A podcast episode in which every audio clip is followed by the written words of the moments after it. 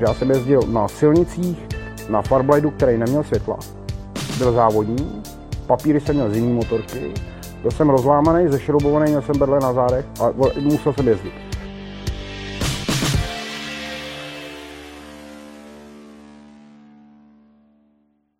Přátelé, kamarádi, dneska máme hosta, u kterého vám řeknu jenom dvě slova. Pepa Sršeň. Všichni víme, je zbytečný cokoliv dodávat, ale přece jenom něco jsem si nachystal. V Guinnessově knize rekordů má Pepa Sršen tři záznamy. Nevím, jestli to víte, ale je to trojnásobný světový rekordman v něčem. Budeme se o tom možná chvilku bavit. I když už, jak sám říká, je to taková hluboká minulost historie. Uvařte si kafe, nebo možná už jste si měli uvařit, že teď už na to nebude čas. A koukejte se, myslím si, že to bude hodně zajímavý motoplk. Pepo, ahoj, vítám tě u nás ve Zlíně. Ahoj a děkuji za pozvání. Vítám tě u nás v pražské prodejně Geneze. Já to pořád pletu. Díky, že jsi přijel a pustíme se do toho. Hele, ty seš jedna z nejznámějších osobností českého motosvěta, tak to prostě je. A lidi tě sledujou, lidi tě obdivují, seš pro spoustu lidí vzorem. Někoho určitě štveš, naopak zase ty jako dráždíš, to je jasné, to prostě tak, takhle bývá. Uh, jenom takovou krátkou otázku. Jak vlastně se Pepa Sršeň objevil? Už máš taky co si za sebou, kdy se ty potkal poprvé s motorkama? Ty jsi kluk z Klatova, nebo, nebo z Klatov teda, nebo od Klatov? Ale krátká otázka a bude na to asi trošku delší odpověď. odpověď. Uh, motorky jako takový, jako já jsem od malečka individualista, já jsem ze sportovní rodiny, z učitelské sportovní rodiny, to je docela smrtelná kombinace. A naše mě vedli ke sportu a nechávali mě výběr, táta prostě jezdil výborně, výborně na ležích, no, opravdu výborně v 60. letech. Máma dělala gymnastiku, takže od, od malička leže, gymnastika, atletika, individuální sporty. Já jsem hodně brzo rodiči zjistil, že jsem individualista, že jako hromadní sporty ne. Mm-hmm.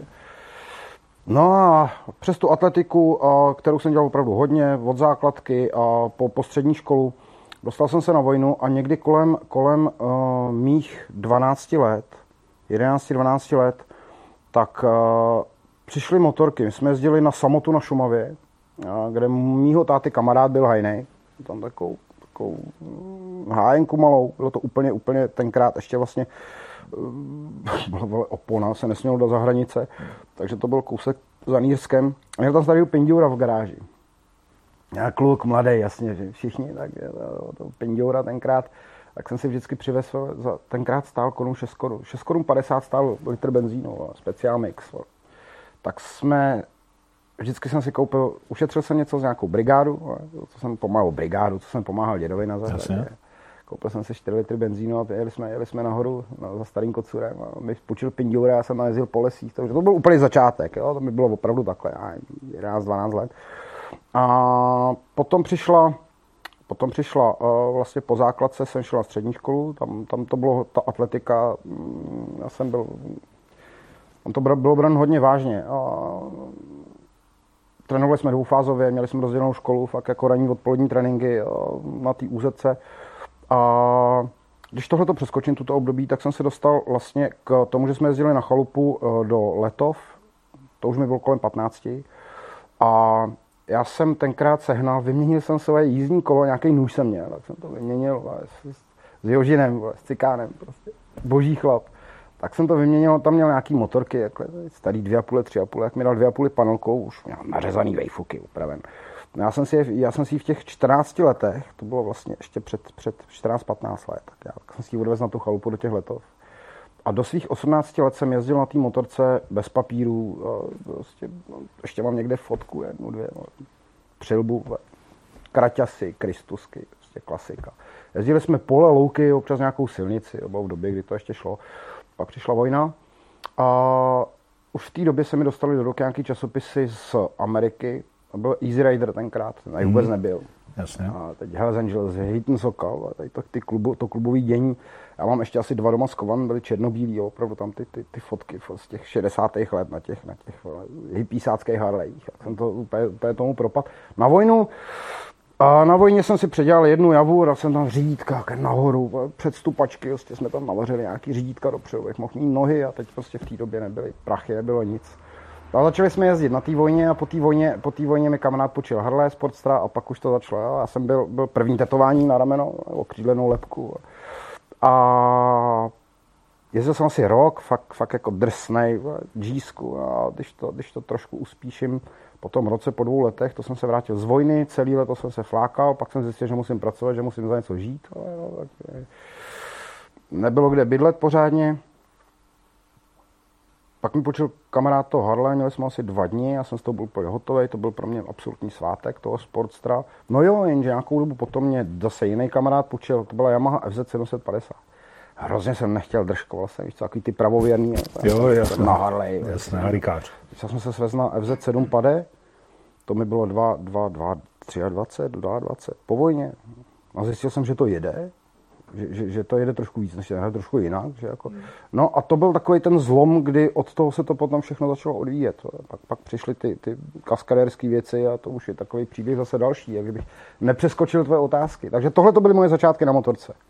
Co na to říkali vaši, když jste by chtěli mít sportovce a najednou vy jste by jako jeden, motorkář jeden, ještě, jeden, ještě jeden příběh, jo, jeden příběh. Na té dvě a půli v těch letovech, na té chalupě, tak jak jsme tam jezdili po těch polněčkách, tak já jsem měl tu dvě a půli a jel jsem k jakému rybníku, proti měl po té polněčce kluk tenkrát na Simpsonu. Simpson to byla legenda. Jo, kdo měl Simára, a to bylo ještě enduro. No a v té zatáčce byla pravá zatáčka tenkrát u toho rybníka, jak jsme se čelně trefili. Prostě ráno, já měl zlomený nos, kluk taky, oba dva jsme dostali přes držku, ale ještě než jsem dostal přes držku, tak jsem volal domů z těch z té chalupy, protože jsem tam byl celý leto, byl jsem tam sám v těch 14 letech, to bylo před tím prvákem.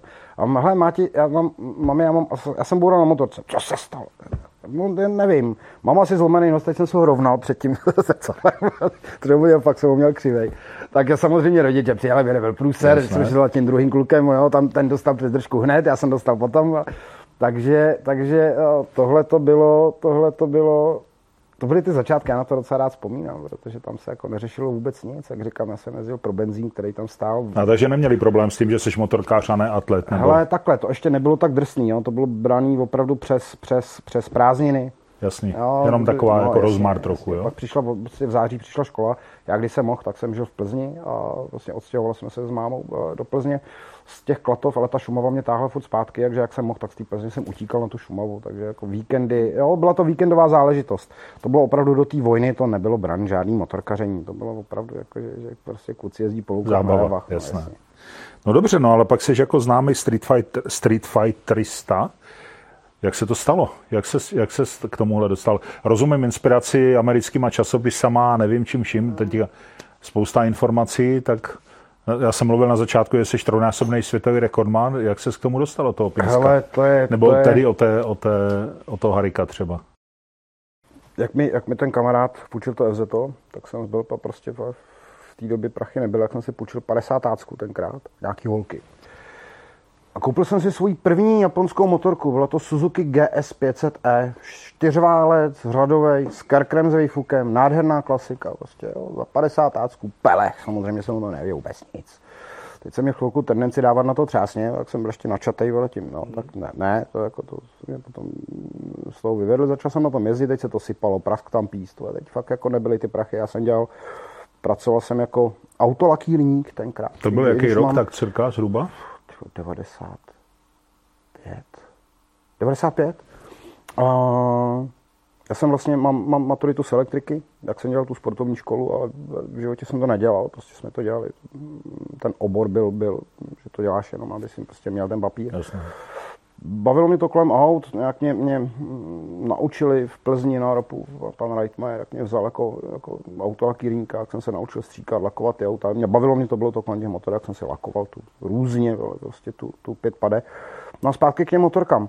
Na PTV 5 pade jsem, tři kamarádi, tenkrát jsme byli, jak jsme jezdili hrozně, oni měli, oni měli nějaký jiný motorky, já už se tady spomenu co, a blbli jsme. A pak jsem už utíkal zpátky na tu Šumavu docela často z té Plzně. To bylo vlastně, už jsem pracoval, už jsem pracoval u Jardekalního v Čimicích. A v té době jsem prodal tu motorku svým kamarádovi, půjčil jsem si další peníze, protože opravdu v té době jsem, jsem měl z ruky do huby. A všechno jsem projezdil, když jsem, to, když jsem neměl na benzín, tak jsme chodili krát s Pražákům benzín, co jezdili na Šumovu ve 120, protože ty 120 měly dole jako u nádrže jako šroubek, že to šlo vypustit. Kradli jsme, to už je promlčený. Kradli jsme, kradli jsme hliník, úplně běžně. No dobrý. Ale já jsem ji prodal, půjčil jsem si další kačky a koupil jsem si Kawasaki GPX 750R. A v té době už to začalo trošku, protože se mi dostala do ruky videokazeta z Anglie od Gary Rotwella. No, ty, ty starší ročníky to pamatují. Wow, frajer ujede po předním kole 15 metrů. Já jsem z toho byl úplně, se seděl jsem na zadku, koukal jsem na to po zadním kole. Uklatov malý záložní letiště, to už jsem bydlel zpátky na Šumavě, na Čachrově, v bytě 1 plus nic, kde netekla teplá voda, motorku jsem měl u postele, vlastně v Přecíně, v Přecíně, Přecíně byla jako Přecíně garáž. A začali jsme jezdit na tréninky do, na letiště Bezděkova. A tam to byly tréninky výborný, protože kousek od Bezděkova byla hospoda. A, takže vždycky dvě hodiny trénink, dvě piva, dvě hodiny trénink, dvě piva. Takhle to probíhalo celý den. Fakt, jako nikdo mi nic neřekl. Já jsem to prostě viděl, tak jsem to šel zkoušet.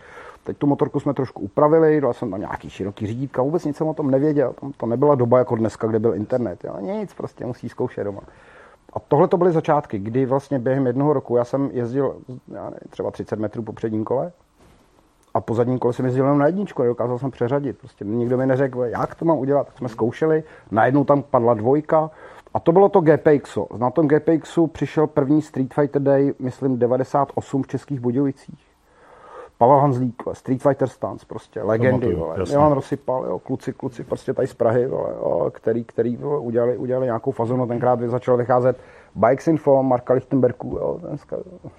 Takže tohle to byly ty úplné začátky kaskadérský na té Kawasaki GPX 750R a pak už to gradovalo, pak už se to dostávalo do nějaký trošku jiný fáze. A v tu dobu už jsi byl sršej, nebo ještě ne? Hele, jo.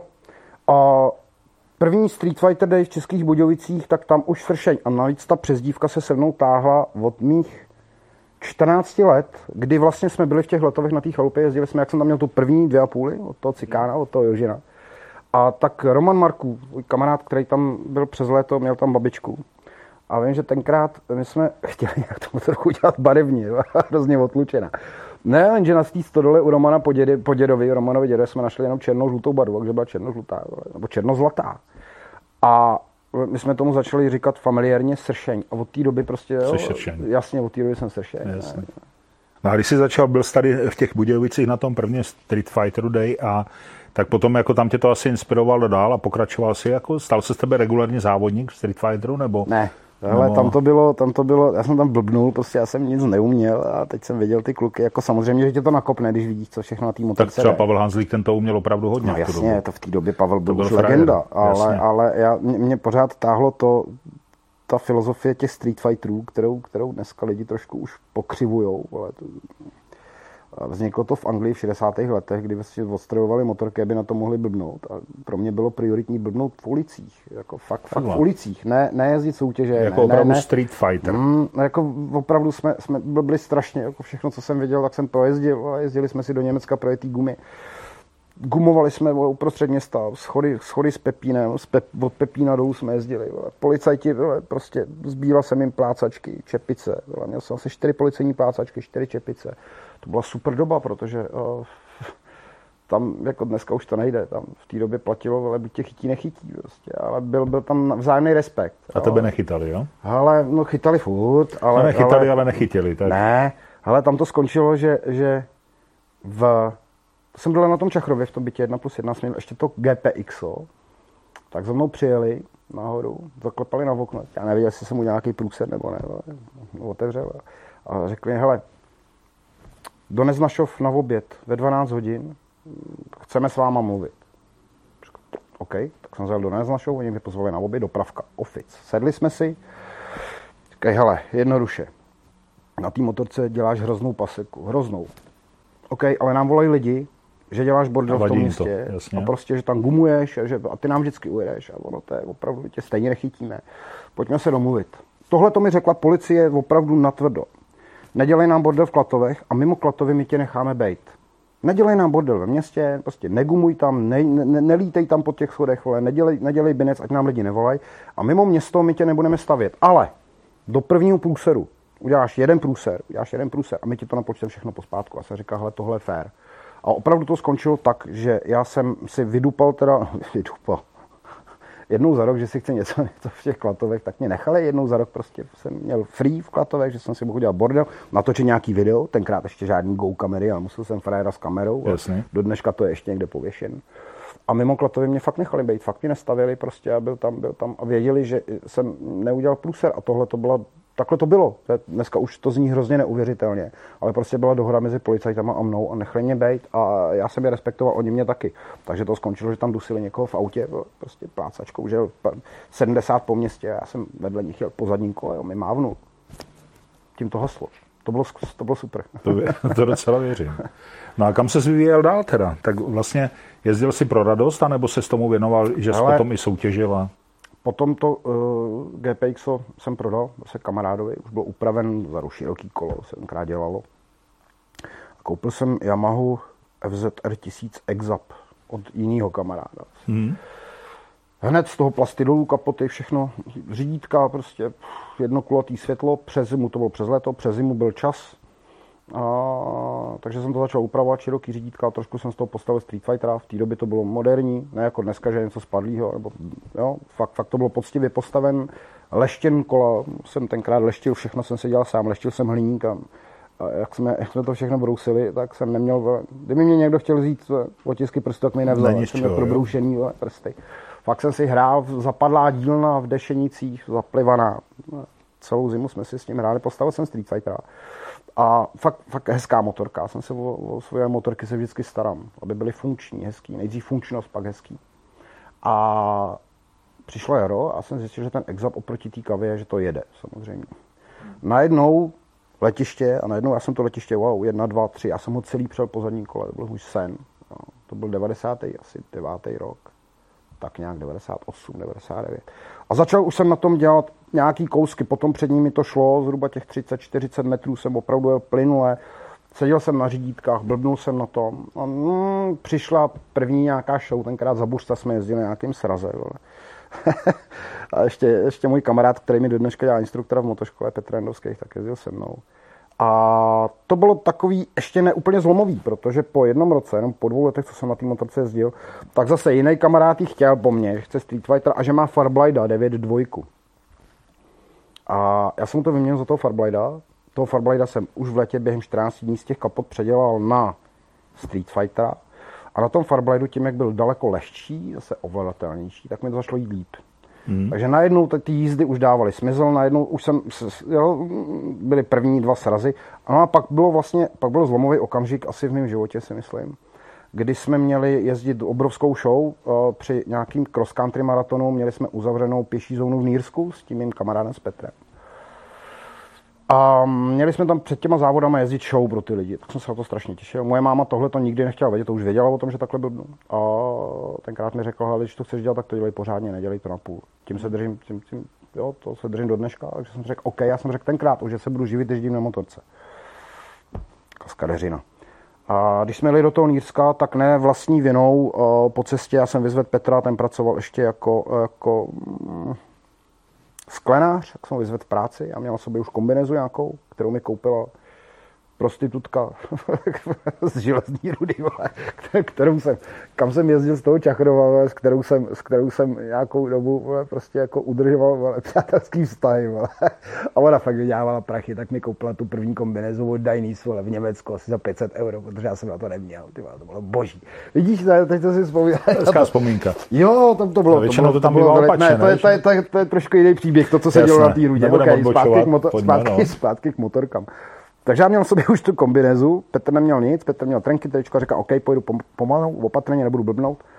No, 6 km za Klatovama a jsem předjížděl eh, na přehledný úseku, směl jsem předjíždět, jeli přede mnou a, tři auta, no dvě, tři, poslední jela modrá stovka, Škodovka, zelená.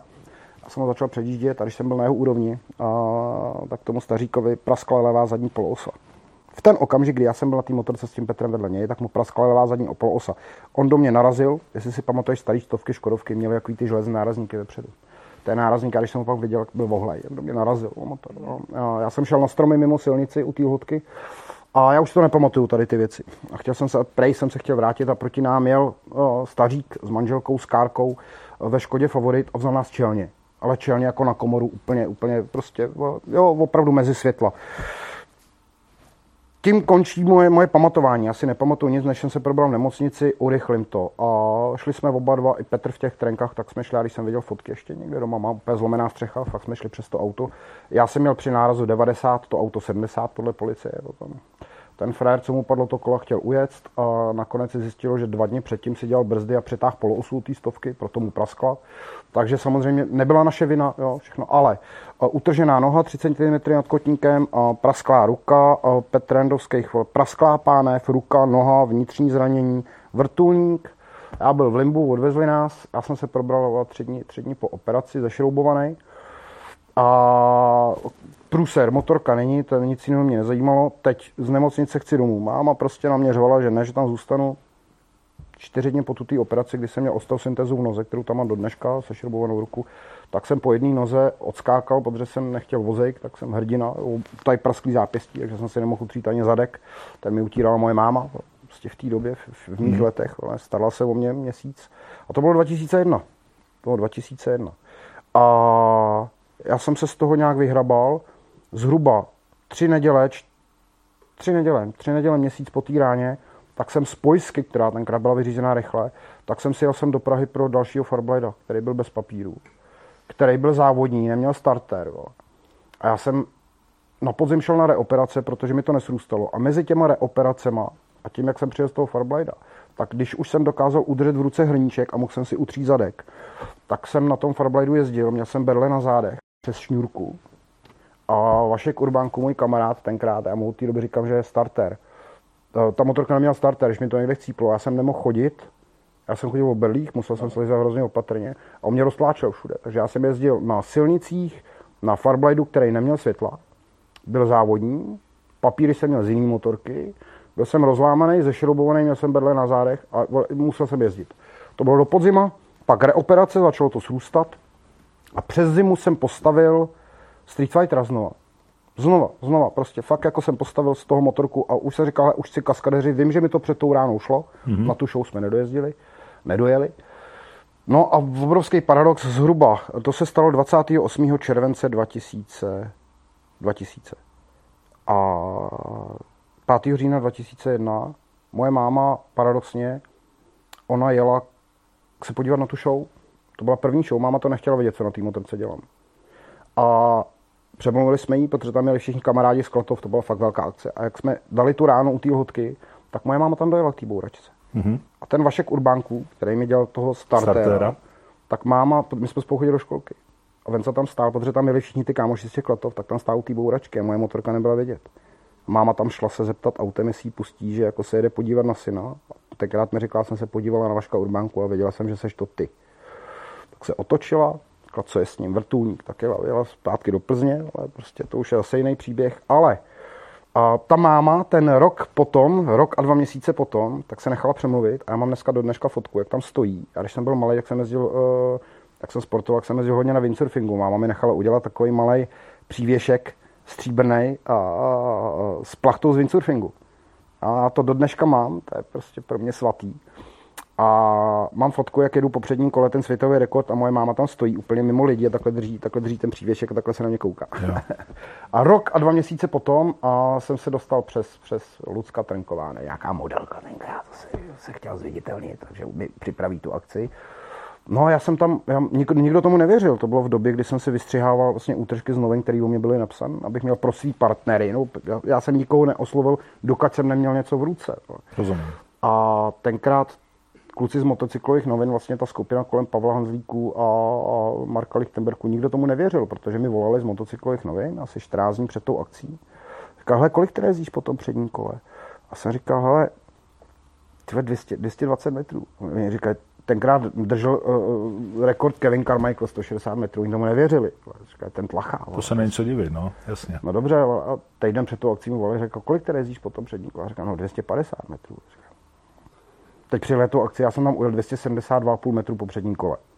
Jo, v rychlosti 234 km za hodinu už jsem jel po předním kole, takže na to přední kolo jsem to zvedal ve 260 km rychlosti, ten strop, co jela ta motorka.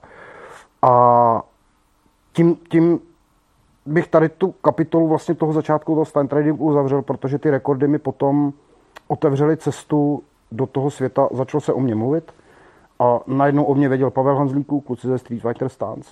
A najednou přišel ten respekt, který já jsem chtěl a potřeboval k tomu, abych mohl oslovit třeba někoho, hele, dej mi destičky, vole, kluky z DK Racing. Jasné. Dej mi ty SBS, který si do té doby kupuju. Já, já držím světové rekordy a mohl bych ti udělat nějaký, nějakou reklamu, mohli bychom udělat nějaký biznis. Takže tohle ty rekordy, vlastně rok po té ráně, čelní do toho auta, to pro mě bylo stěžení k tomu, abych se začal vyvíjet. A živit jako kaskader? Jo, to je taky živit. Taký slovo.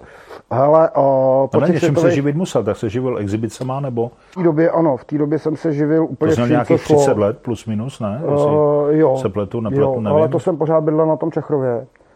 A tam jsem se živil, čím jsem se živil, tyjo. Jo, vlastně jak jsem lakýrník, tak já jsem občas někomu dělal motorky. Měl jsem tam pronatou na ono světě dílnu a občas jsem někomu stříkal motorky, auta, víš, tak pitlíkoval po garážích prostě, tím jsem si přivydělával.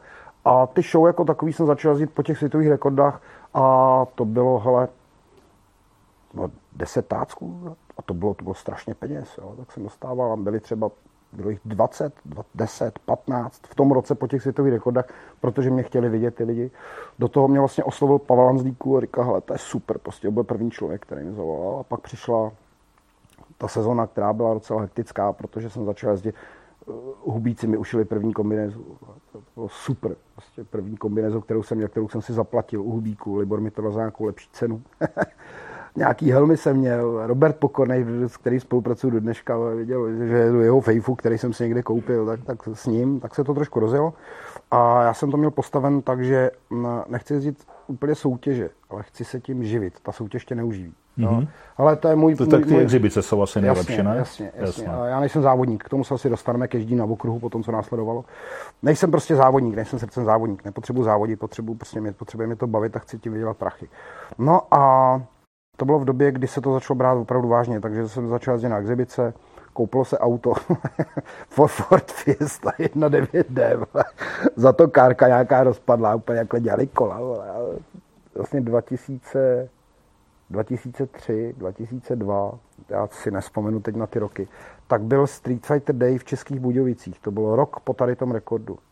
A to, bylo, to byl další okamžik zlomový eh, v té mojí kariéře, kaskadérský, protože já jsem tam přijel, přijel na tom vozejčku s těma kolama, co takhle dělali, do té Bechyně. A to byl asi fakt jeden z nejsilnějších zážitků mý, mý, mý, mý kariéry motorkáře, motorkáře, kaskadéra. Když jsme tam byli v pátek v té Bechyni, v sobotu, nebo v sobotu a v neděli měla být soutěž, nevím, den předem. A teď tam byla světová špička, byl tam Kevin, Kevin Carmichael, který v té době jel, jel uh, už Triumph, byl tam Kamion Triumph, byli tam Portugalci, Brazilci, byl tam Eddie Dantas, byl tam Chris Pfeiffer. Fakt jako ta světová špička, teď tam kaskadeřili a mně se nelíbily ty pomalé věci. Teď oni už tenkrát to začínalo, že se točili potom zadním do kolečka a dělali jo. to. Jsem to koukal jako obrovský respekt, protože to s motorkou neumím, ale já to potřebuji rychle. A přišel Marek Lichtenberg a říká, hele, chceš si zkusit po tom předním kole, protože já jsem avizoval, že bych tam chtěl dát 300 metrů po předním kole. Mm-hmm. A chceš si to zkusit po tom předním kole? A já ty kluky vyženu, říkám, hele, rád bych si to zkusil, abych věděl, jak povrch a to, co tak Marek Lichtenbergu jako pořadatel šel a fakt těm frajerům z toho světa, včetně Kevina, řekl, pojďte prosím na stranu, tady máme kluka, on tady chce 300 metrů po předním kole, si to chce zkusit. Tak jako kouk, oni vůbec nevěděli. Koukali, Kevin koukal. Já nervózní, husinu, říkám, dobrý, tak to farbajda, tak jsem se rozjel nahoru. Ten, ty dva kilometry ze zhora potom po té runway letěl dolů, dole, to bylo prostě úhrany, jak mi to otevřeli. A letíš ten kilometr a půl, snažíš se na tom nahatým předělným farblajdu vytočit tu šestku.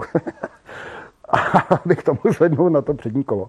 A teď oni tam stáli, oni stáli u té brány a já jsem věděl, že všichni tady ty kluci, kteří jsou prostě pro mě modly, na mě koukají, co tam budu dělat. Já jsem tam vletěl a na ten první pokus, tenkrát při tom tréninku jsem těch 300 metrů ujel. Na první pokus, hned takhle. Dojel jsem až nakonec, teď jsem byl po tom předním kole.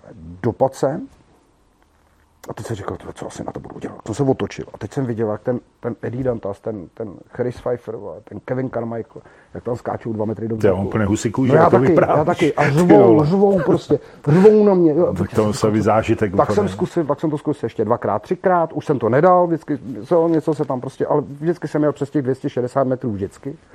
Teď jsem dopad a teď jdu zpátky, říkám, OK, Markovi, super, víc nepotřebuji, jako jde to. Dobrý všechno. trénink, jako Dobrý jo? trénink, jo, já no. jsem, nepotřebuji tam být tři čtvrtě hodiny. A fakt s pokorou jsem měl zpátky prostě k tomu svýmu autu. Ty vole, teď oni zastavili, teď Maďaři, vole, se koukali na motorku a co tam máš za gumu? A říkám, já nevím, tu jsem si přivez z Německa, ta, tam byla vyhozená. Maďaři se drželi za hlavu. Teď koukali, já jsem měl, jak jsem furt měnil destičky, jak jsem měl strhaný závity na, na brzdičích, tam byly axiální brzdy. A já a Luďa, Luďa Štojbr, kovář, kovář z Dešenic, tak mi tam do toho udělal bronzové ložky. A byly tam obyčejné šrouby, prostě osmihran, no, jo, ty drželi ty brzdiče. Teď oni to koukali, říkám, co to je? Říkám, tam jsou vložky bronzové. Aby mi to nevypadlo, byly stržen závity, zase si držel za tu hlavu. No a úplně největší zážitek přišel Kevin Carmichael. A já jsem si na tu akci nechal vyrobit 20 plagátů. Každý plagát mě stál 28 korun. Mm-hmm. Raketa. Tak jsem měl jenom 20 plagátů.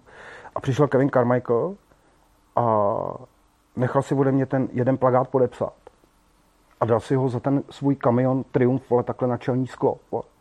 A poděkoval. Tak to je největší vyznamenání. A já jsem, já jsem tam seděl, já jsem jako koukal. Ty to nedochází prostě. Jasný.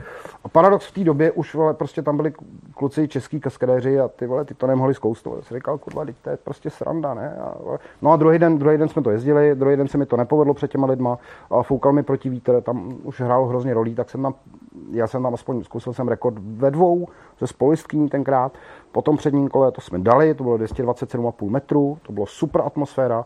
Pak vlastně jsem vyhrál český kolo jako kaskadér roku, jezdili jsme tam ve třech a byl jsem šestý v mistrovství světa. Tam odsaď jsem odjížděl s tím, že už se um, o mě, o mě vědělo, že prostě už jsem trošku zapadl díky tady tomu ježdění, ne do světové špičky, to v žádném případě, ale prostě fakt ty lidi z toho zahraničí už o mě věděli. A to bylo rozmezí, kdy jsem začal spolupracovat s Pavlem Hanzlíkom. Mm-hmm. No, No, no Chceš to vědět dál? Já samozřejmě, já ani nedutám, ty vole, já nevím, co, co mám říkat, jako tohle život, příběh jak Ten můj život je, hele, dobře, já to trošku... Takže s Pavlem jste jezdili potom exibice jako spolu? Jo, hele, Pavel mě oslovil, a protože se mu líbil ten agresivní styl, který jezdí, my jsme si byli, docela jsme si, no, hodně jsme si sedli. A s Pavlem jsme začali odjíždět, objíždět ty akce a začali jsme jezdit opravdu, byli jsme v Komandarasu v Maďarsku, kde jsem, kde jsem bošklivě spadl po tom předním kole a byli jsme, byli jsme, fakt jsme jezdili velký akce, jezdili jsme po Praze, Pavel mě bral sebou, jezdili jsme Slušovice a vždycky jsme brali, byli braní, Pavel byl legenda a vždycky jsme byli braní, že to jsou ty dva, co jsem jedou dělat ten bordel. jako v dobrým. Jo, v té době ty kaskadéři, kluci se snažili a kluci jezdili dobře, ale my jsme prostě, Pavel, Pavel měl takovou, takovou hlášku výbornou. A vlastně není žádný tabu, jak to říct můžu. Ale mi říkal vždycky, musíme být jako, musíme být jako Wehrmacht. Musíme přiletět, udělat bordel a zmizet. Jo, takže jsme vždycky přelítli a Pavel měl prostě naprosto prasečí nápady, takže zapaloval motorky, ale za, za, zapalovali jsme, rozlivali jsme benzín, ale teď jsme jezdili proti sobě. Do dneška si pamatuju, jak Pavel přišel s tím, že hele, to bude, prostě ty jedeš po tom předním fakt dobře. Co kdybychom udělali, jako že bys jel po předním a jak to zvedneš na to předním, tak já bych pod tebe najel s tou motorkou a skoro se dotýkal těch tvých svodů. Říkám, to tak jo, nesmíš. To, to, tak jsme to jezdili. Jo, to, to byly hrozné věci. Tenkrát si pamatuju, jsme byli v na tréninku a blbneme, fakt jsme jako jezdili hodně rychle po zadním, nějaký double jízdy po zadním, že jsme jezdili hodně přes 200 vedle sebe. A přijít tam nějaký frajer s ultralightem, se, nekoukal, Němec, co tady děláte? Tam, my jezdíme Tenkrát to natáčela česká televize, nějaký, medail. Teď jezdíme po zadním. A Pavel hned přišel, ty jeho modrý oči, a to pomalu byl blší trošku. Ale kolik ti to letí? Říkám, hm, to je 220, hm, to nám jede motorka. Jak, jak můžeš letět s tím ultralightem nízko nad zemí? Říkám, je dva metry. Hm, my máme nápad, my tu máme kameru. Ale my pojedeme po zadním vedle sebe, pojedeme těch 220 a ty poletíš nad náma. Hm, tak jo, prostě tak jsme to šli udělat a ten kameraman seděl. A já si pamatuju, jak jsme kolem něj letěli. Jo. A já jsem viděl, jak má drží tu kameru. Jak, má, jak kameraman má normálně zavřený to oko, aby to viděl. Tak jsem viděl, drží tu kameru je takhle. Úplně, a teď prostě ten ultra, já jsem slyšel za sebou, tu, za sebou tu vrtuli. Jo. Hmm. Prostě, těsně před ním jsme se rozdělili. To bylo naprosto fenomenální. A teď Pavel říká tomu frajerovi z toho ultralightu, tohle. Ne, on, on říkal, Pavli, svezeš mě pozadní? Jasně, tak ho vzal, svezu pozadní. A Faraday mu říká, pojď, já tě vemu do ultralightu. A teď Pavel říká, tak jo. to byl nějaký, nějaký bývalý bundeswehrový pilot vrtulníku, což mi vypadlo až potom. No ale lítal akrobaci, takže Pavel, když jsem věděl, co s ním dělá v tom ultralightu, během, během prostě deseti minut Pavel vypad, vypad z letadla a hodinu nemohl jezdit na motorce, protože já mám všechno pomílené. To jsou takový příběhy no, z toho života. Hmm. A to byla doba, kdy jsme s Pavlem začali opravdu hodně jezdit. A já jsem se dostal vlastně k Ondrovi to je špičkový závodník mistr republiky, znásobný. A to byla stará garda, to byli kluci, kdy, kdy se prostě fakt, fakt pilo, když se jezdilo, ne na motorkách, ale když se, když se jezdilo po Jasně, těch závodech. po večerech. Kolikrát ty závodníci, Ondru Lelku, vím, že dvakrát držel jen stupních vítězů, aby z toho nespadl, protože měl zbytkový, prostě vyhrál republiku. Tak to bylo. Tak to bylo. Já se dostal do té skupiny těch starých lidí, Franta Binku, kluci z Prachatic, Sprinty z Prachatic, a to je stará garda, to je stará garda, to jsou motorkáři. No, to byla doba, kdy jsme s Pavlem začali hodně jezdit, no a pak přišly ty průsery. Pak vlastně uh, nejdřív se zabil, nejdřív se zabil Ondra Lelku, který si mě vzal jako instruktora do motoškoly. Tam se, jsem přeskočil nějakou dobu, protože mně se povedlo jezdit, jezdit jako kaskadér. Začalo mě to bavit trošku na okruhách, na té silnici taky. A jezdil jsem nějaký Yamaha dny, protože v té době už přišel velký partner, vlastně Láďa Přibylu, který mi dal svůj první, já jsem měl první novou motorku, jsem si tlačil z krámu pro tu kaskadéřinu, tu FZ Česku. Mm-hmm. A postavil jsem to na tom, že ty kask, to kaskadérské ježdění bude jezdit na úplně sériový motorce, aby ty lidi věděli, hele, to zvládne série, jo, že ji nebudu předělávat. Rozumím. Inspirací mi byl ten Kevin, který měl jednu předělanou dvě sériové motorky, ukazoval, jak, jak, jak měl na to postavený biznis. Říkám, OK, s Pavlem Hanzlíků, já jsem jezdil Yamahu, Pavel měl Yamahu taky, a pak měl Pavel nějakou Suzuki, a na té Yamaze jsem jezdil dost těch kaskaderských věcí. A pak přišlo ježdění na okruhu. Poprvé jsem se svez při Yamaha dnech na okruhu. Wow, jo, wow, efekt, okruh. Jo. Tak mě zašlo bavit, docela mi to išlo. Všim se mě Ondra Lolku, kde já jsem měl tenkrát R1, jako postavenou na Street Fightera taky. A v Brně na okruhu po cílovce a Ondra za mnou jezdil, jako fakt legenda česká okruhová. A já mu říkám, Ondro, já se nemůžu vejít do té zatáčky, vole, jo, z jedné do druhé. Ale říká, no bodej by se do ní mohl vejít, až tam jdeš, vole, máš takhle zadní kolo. Vole. Jak jsem byl zvyklý se klouzat prostě při tom kaskadeření, tak mi to nepřišlo. Jezdil jsem jako prase, vůbec nic neuměl, ale když mi to uchcelo, tak jsem s tím neměl problém. Takže Ondra mi poradil nějaké věci, mě to šlo fungovat. Já jsem vlastně poprvé v životě jsem měl na okruhu v Mostě a já jsem, já jsem, já jsem tenkrát 2.21, to je docela rychle. Nikdy jsem tam nebyl. A Ondra říká, pojď, poradil mi pár věcí, zase jsme si sedli jako chlapi, protože to byl kámoš Pavla Hanzlíků. No. A já říkám, Ondro, ty tady děláš tu motoškolu, on jich dělal asi sedm ročně pro brněnský okruh. A on říká, hele, mě tady vypad jeden instruktor, nechceš mi dělat instruktora? A jsem říkal, tak stopu znám, jako, tak asi jo, tak Ondra si mě přizval. A to byl vlastně ten začátek, kdy já jsem tam jezdil s Ondrou motoškoly, do toho se mě všim tenkrát ředitel brněnského okruhu Ondra Coubal, Coufal, nabít mi, že bych mohl jezdit, jestli nechci jezdit při mistrovství světa, při MotoGP show. Jo, ty, to je jasný, jako to je prostě, jo, pro Láďu přibylu tu FZ Česku, která tam bude vidět, tak jsem nakonec jezdil na cílový rovince a dole na C show, kdy tam bylo 200 tisíc lidí. Prostě topka. To je super, takováhle show. Pak jsem jezdil ještě dvakrát superbajky a také mistrovství světa. No ale to už mě přestávalo to kaskadeření, ne, já jsem prostě nechtěl dělat opičku lidem. Mm-hmm. Jo, já jsem se projezdil do nějaký úrovně a teď, aniž bych chtěl, tak jsem říkal, OK, a, a ty motoškoly to mě baví s tím Ondrou a baví mě na tom okruhu. Jo, takže ano, a pořád jsem se živil kaskadérskýma show, jezdil jsem velký show, ale začalo mě to trošku bavit na tom okruhu. Teď já jsem nechtěl kapotovanou motorku, jezdil jsem to na naháčích všechno, a Ondralku vlastně přišla, přišly ty motoškoly, to mě začalo fakt bavit. No a pak přišly ty průsery, já jsem vlastně přeskočil. A to byl rok, kdy se nejdřív v letě zabil Ondralku, ne svojí vinou. Já jsem byl poslední člověk, který s ním mluvil, protože Ondra testoval Ducati tenkrát 1198 2098 v Mostě na okruhu pro motoraj pro Sašu Karlachovou. A byli jsme domluveni, protože v motoškolu jsem jezdil já, Ondra a Petr Kvěch. Byli jsme domluveni, že si dáme spichat tady na Braníku, protože v e-shopu jsme si vyzvedávali motorky, které nám počoval Láďa Přebylů, to byly uh, Moto Guzzi a Aprilie, do motoškoly jsme si je tam vozili. A my jsme tam, já jsem měl, Petr Kvěch přijel s vyzvednutým uh, Ondrovo lelku autem, tou T4. A Ondra nejel. Ondra volal mě, když šel z mostu, že za to trošku veme, že měl spoždění, že ta motorka je boží, ta Ducati, protože Ondra jako starý Yamaha. A že bude chvátat. Řekl Ondro, v klidu, my tady na tebe počkáme, do toho Brna dojedem. Ondra nejel. Říkal Petře, hele, Ondra si nejede, nezvedá telefon, se možná někde sek. Tak tohle, počkáme ještě. To už byla hodina a půl, říkal, hele, mm, Petr říkal, hele, jedem, ona vás zavolá, když tak po cestě. Ne? Mě už, mě už byl blbej pocit. tak jsem jel a po cestě jsem volal, volal uh, Saše Karlachový, říkám, Sašo, kde Ondra? Já nevím, on odjel už. Říkám, ale jsem nedojel. Říká, ale tak já nevím, tak jako Ondra, to, jak jsem volal mm, vlastně papežíkový, Michlový, Ver, Veronice, který měl Dukat, říkal, on nevrátil ti tam tu Dukat? Ne, já vůbec nevím, kde. No a to už jsme byli u Velký Bíteše někde. Hmm. No a starý pan Papežík mi volal a říkal, hele, prostě se stal průser, Ondra je mrtvej. Takže v šok totální, protože jsme měli Ondrovo osobní věci, Ondrovo auto, jeli jsme na motoškolu, jo, teď tyhle, co, tak jsme to dojeli s Petrem, hotovo, prostě zastavili jsme.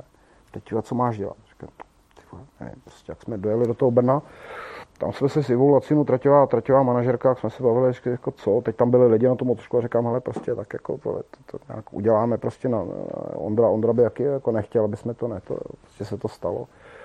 Tak jsem přišel, já jsem řval jak tour, vole, motoškolu jsme nějak udělali bez Ondry, teď večer jdeme zpátky, vrátit motorky do, do, do Láďovy přibylů a teď odvez to Ondrovou manželce auto s Ondrovou věcma, jo. Takže jako to bylo, to bylo hodně drsn, to bylo hodně drsn, to mě hodně vzalo, protože Ondra za to nemohl, to je jiný příběh. Teď přišla řeč, jako co s těma motoškolama a brněnský okrum říká, hele, zvládneš to za toho Ondru? A říkám, ty, to je závazek jako velký, ale zkusíme to. Já si myslím, že Ondra by nechtěl, aby to padlo prostě. Tak jsem začal ty motoškoly dělat v tom roce, kdy se zabil Ondra, tak jsem začal dělat vlastně ještě dvě poslední a pak další rok už jsem připravil motoškoly eh, po Ondrovi a začal jsem to vést. Obě dvě, jo? Jasně. Hmm. Tam se ještě stal průser potom na podzim, kdy vlastně s Pavlem Hazlíku, s kterým jsem kaskadeřil, tak já jsem se vracel z někde z Moravy, někde jsem byl na nějaký show jezdit, ve Vyškově na letiště, nějaký tuning. No a tady u Prahy, když jsem byl, tak mi volal Franta Binku z Prchatic, říká, Pavel se zabil. To tady v tom Brně někde, ne? Nebo? Mm, on se zabil v Budějovicích v pivovaru. Jo, v pivovaru. Na pár, no, na pár metrech, vole. Hmm. Zase na krajnici prostě šok, ty vole. A teď vole, pak zjistíš, že, že ty kluci byli kámoši, jak Ondra, tak Pavel. A Pavel Hanzlíku se zabil v den narozenin Ondrelku. To do dneška málo kdo ví, takže z toho máš prostě, jo, hele, tak to je. Oba, oba tím žili, oba tu smrt měli rychlou, to je takhle. Lepší je umírat v domově důchodců. To je, no, to je jiný příběh. A tohle to mě docela, docela vzalo a se říká, hele, já když to chci dělat, tak to, tak to prostě chci dělat pořádně, aby, abych se za sebe nemusel stydět. A začal jsem dělat ty motoškoly.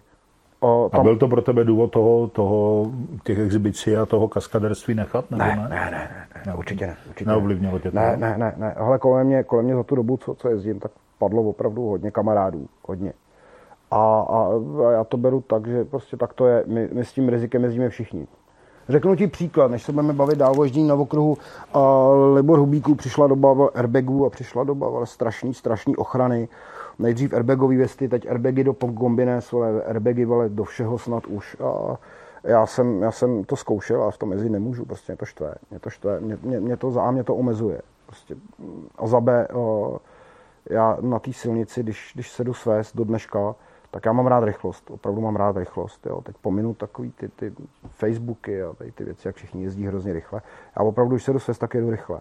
A mě, když to nevíde, a já vždycky jdu do ježdění na motorce s tím, že ne, že spadnu, neexistuje, ale že se to stát může.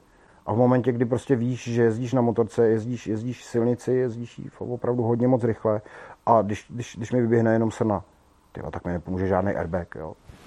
Jasně. Hotovo. A prostě já, já jezdím s tím, mě to, mě to štve, mě to omezuje, mě to omezuje a já prostě jezdím asi srovnaný s tím, že když mi to nevíde, tak to bude, bude, bude prostě hned. Hned a rychlý. Jasný. Hmm. A přistupu k sobě i k tomu, co se stalo těm klukům, kteří se mnou jezdili, co se stalo Ondrovi, co se stalo Pavlovi, prostě mám na to takovýhle náhled. Můžou mě za to lidi odsuzovat, prostě tak to je. Je to tvoje věc, tak samozřejmě. to je. Takže to, bylo, to, byla, to byla doba. A ne, neovlivnilo mě to, jo, akorát jsem začal potom se fakt hodně věnovat tomu ježdění na okruhu, začal jsem z nějaký sranda závody, ten Czech Endurance Cup, a začal jsem dělat ty motoškoly. Do toho jsem občas ještě kaskadeřil, abych nemusel platit třeba ty agentury, který jsem jezdil, Bike Promotion, tak jsme byli domluveni, že mi dají nějaký gumy a jen za to odjezdím nějakou show, takže jsem tam měl motorku na okruh, jo, nahatou na háče, měl jsem motorku, motorku na kaskadeření, vlastně furt, furt ty Yamahy. A to bylo v době, kdy přišla krize, teď jsem přeskočil nějaký roky, co jsem se plácal, a přišla krize 2.8. Jo, nikdo nevěděl a vlastně český, český zastoupení, nebo Yamahu sebrali Láďovi přibylu. Přišla Evropa, jaká uděláme nějaké zastoupení a tady to dostali manažeři, pan Koucký s. Vůbec ne motorkáři, prostě fakt biznismeni. To se říká, OK, asi končí veškerá spolupráce s Yamahou, to je prostě průser. No jo, jenže jsem měl štěstí, protože když jsem jezdil tom MotoGP tu show, tak se mě všimli, všim, všim, všim Andras Brennan, což byl tenkrát uh, fakt jako ten měl na starosti celou Evropu, uh, šéf evropský Yamahy. A já jsem se přes ty bike promotiony přes hubíky dostal na něj a napsal jsem mu e-mail, že jsem poslal jsem mu nějaký fotky, že spolupracuju s Yamahou, že jsem kaskadeřil a jemu se to strašně líbilo a prostě na to vedení té Yamahy, eh, to jsem tenkrát málem proskočil stropem sedím doma, volá mi ten nový ředitel té Yamahy tady pro Českou republiky, ten pan Koucký. Říká mi, dobrý den, pane Schiller, já volám jménem pana Brennena, máte tady u nás připraven dvě motorky, přijďte si pro ně. Wow! No, vystřel jsem. takže jsem si ta, jo, a začala ta spolupráce s tou Yamahou, teda s panem Skouckým, s Krejčím, takže jsem, jsem dále jezdil pro tu Yamahu jezdil jsem pro ně, pro ně už i ty motoškoly. Tenkrát jsme, jsme předělávali, předělávali, předávali, ne předělávali, předávali motorky, motorky, už ten biznis se trochu rozjel. Předávali jsme motorky, první motorky pro policii České republiky v Brně na okruhu. No. To byla, to byla doba, kdy já jsem asi jediný člověk na světě, který ves náměstka policejního ředitele dopravní policie, jeho náměstka, tak jsem vez na motorce a měl jsem tak dvě promile. Jo, On to tušil? To, ale řekli jsme si, že nebudeme, že, no ne, teď už můžu, to už je promlčený. No. Ale to bylo tak, že ty motorky jsme předávali, předávali vlastně té policii České republiky. Tak jsme jim je předávali 25. března, rok nevím. A vím, že přišla sněhová bouřka. My jsme, to bylo ten březen v Brně na okruhu, já už jsem dělal ty motoškoly. To bylo, kdo tam se mnou seděl. A Jirka, počkej, Jirka Trčka. A Karel Táborský už v té době.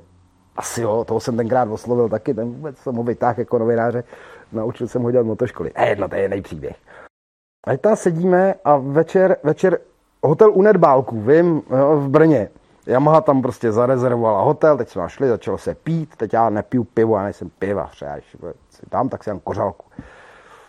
Slivovice, jo, to byl, to byl utrejch, nějaký tam místní. Ty, mě bylo zle. No, probral jsem se v 7 ráno, chtěl jsem si zavázat boty, boty jak jsem stal z postela s pacem. Říkal jsem, fakt jsem měl jako zbytkový, hrozný, hrozný, nebo blbě, červen oči. Takhle uděláš hlavou, nevíš, kam půjdeš. Jo, a ty se říká, ježiš. Teď jsem se podíval ven, říkám, dobrý, sněhová bouřka, vole. Ono, ono to nepřišlo. No jo, jenže ono se udělalo úplně jasno.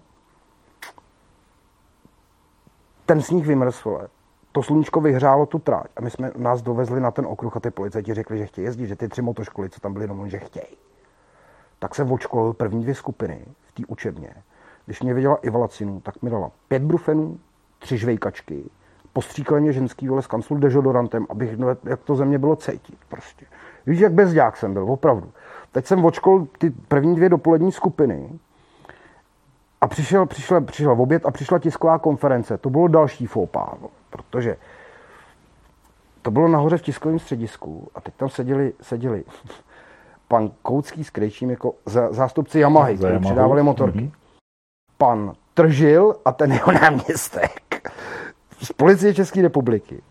A dva chlapy ještě, který tam do těch motorek dávali ty kufry a ty radarové systémy. Jo? A teď tam všechny ty televize. A Iva Lacinu mě takhle držel za pas. Já jsem stál a já mám na ruce vytetovan, že jsem chuligán v motocyklové válce. Jo, to tam mm-hmm. je mhm. strašně dlouho. A teď, jak jsem byl furt ještě ten zbytkový, tak jsem tam stál, takhle jsem měl ruce. Fakt jsem se točil, teď pan Abraham, ten stál kousek vedle mě, ten věděl taky. Iva mě takhle držela za pas a jsem poslouchal tu tiskovou konferenci. A teď přišla otázka od televize Prima, na to do dneška nezapomenu, na pana Tržila z policie České republiky. A proč nakoupili tolik těch motorek, jako co s tím budou dělat, jestli to není zbytečný. A on řekl geniální větu, aby jsme pochytali ty chuligány po těch silnicích. Pan Koucký s Krejčím ty vyprskli kafe. Ty si, ty Yamaha všichni. A teď já jsem tam stál na chcenej škole, jsem je. Ono bylo, bylo se zbytkovým alkoholem. Ne, a takhle jsem měl ruce. No a po té tiskovce přišel, přišel ten, ten náměstek. Já už si do dneška, já se nespamatuju, jak se, jak se jmenoval. Jestli by ho nesvez na motorce. A já už jsem měl helmu dole. Říkám, šátek. Říkám, tak si oblíc, nemá to To neřešte tak ho oblíkli, já jsem ho dvě kola, on říká, jděte po zadním, po předním, tak jsem ho svez dvě kola, dali jsme do, na, na, to už mi bylo líp trošku po tom obědě, dali jsme na pit lane On odešel, říká, děkuji vám, já vám za to něco dám, říkám, nepotřebuji nic, já jsem, já jsem tady za to, prostě já jsem tady zaměstnaný vůbec nic. A přines mi, ty hátě to přinesu ukázat, to má v autě. Normálně jsem dostal zlatou sponku do kravaty, co mají na policejním prezidiu. Jo, jak, jak, mají, jak mají do kravat. Mm-hmm. Do dneška mám s tím seplej řidičák, ale občanku, ale když, když mě někdy zastaví.